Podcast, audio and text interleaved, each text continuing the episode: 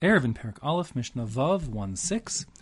Back in the second Mishnah of the Masechta, we said that if you are to, intending to carry inside a mavui, that's a mavui sasum, it's closed on three sides, you'll need to set up a shituf, combining the residency with food, and also set up either a lechi or a korah. The post is the lechi, the korah, the crossbeam. And then we had three Mishnayos, the three Mishnayos, discussing the requirements for the Korah, that crossbeam. And now the next two Mishnayos will discuss the requirements for the Lechi. The Mishnah says, Lechayayin Sha'amro. As for those Lechis which we discussed before, we had different zone if you needed one, if you needed two, etc. Whatever the case is, those Lechis, Gavan Asar Tfachim. The requirement is that they are 10 Tfachim high.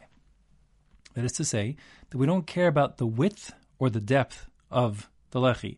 The way the Gemara puts it, it could be even as thick as a piece of yarn that you'd use to sew a, a jacket or a coat.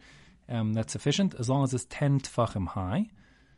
And there is a machlokus how the lechi functions. Is it functioning also as a heker, a reminder, the same way the korah functions, or is it functioning as a rudimentary minimal mechitza, the beginning of a partition at that fourth wall? And the halacha we say that it is actually functioning as a mechitza, a minimal partition. And that being the case, it's pashit, it needs to be 10 tefachim high because that's the minimum height for a partition, a mechitza.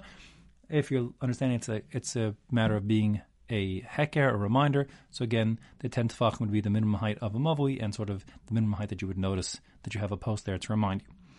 Okay, so at all events, Tanakama holds and the lach is that the lechi should be 10 tefachim high at the just jutting out a tiny bit from the side of the wall within the Mavui right before you get to the Rosh Hashanah. Rabbi Yossi, I don't know if I forgot if I read this, Barachban ba'avin kolshehu. If I didn't say it before, its width and its um, depth can be any amount. It doesn't make a difference. Rabbi Yossi Omer, Rachban shloshet fachim. Rabbi Yossi holds no, the width of the lechi. That is, to say, how far it protrudes from the wall into the mavui. It has to be at least three tfachim. Rabbi Yossi holds that the lechi functions as a mechitza, and according to him, to function as a mechitza, it needs to be a mechitza of some level of significance, and that requires at least three tefachim across. So less than three tefachim would be insufficient and wouldn't function as a mechitza. However, the halacha is like the Tanakama, and even though we do pass that the lechi functions, yes, as a mechitza, a minimal mechitza that is, still the width is not material as long as it's simply as thick as a piece of yarn, meaning very thin. It's sufficient, um, like the Tanakama.